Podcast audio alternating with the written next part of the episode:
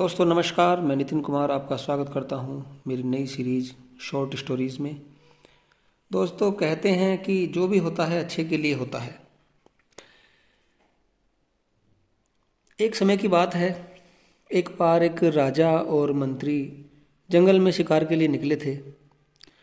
रास्ते में कुछ झाड़ियों को हटाने में नुकीले कांटों में फंसकर राजा के हाथ की उंगली कट जाती है। राजा को बहुत तेज दर्द होता है। इस पर मंत्री ने राजा को कहा, महाराज, चिंता न करें, जो होता है अच्छे के लिए होता है। दर्द में यह बात सुनकर राजा को बहुत गुस्सा आया।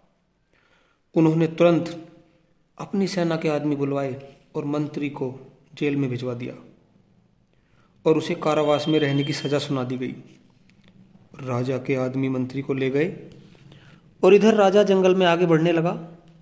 कुछ दूर जाने पर कुछ कबीले वालों ने राजा को घेर लिया और उसकी बलि देने के लिए तैयारियाँ करने लगे। तब कबीले वालों में से एक व्यक्ति ने देखा कि राजा की तो एक उंगली कटी हुई है।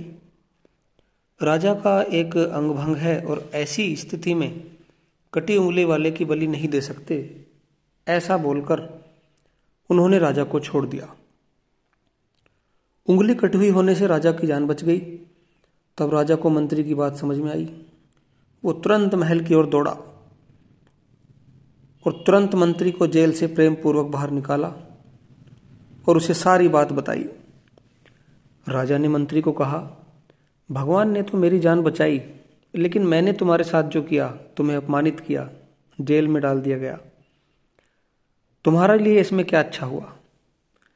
तब मंत्री मुस्कुराया।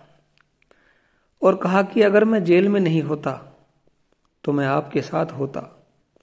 कबीले वाले आपको तो छोड़ देते, लेकिन मेरी बलि तो दे देते।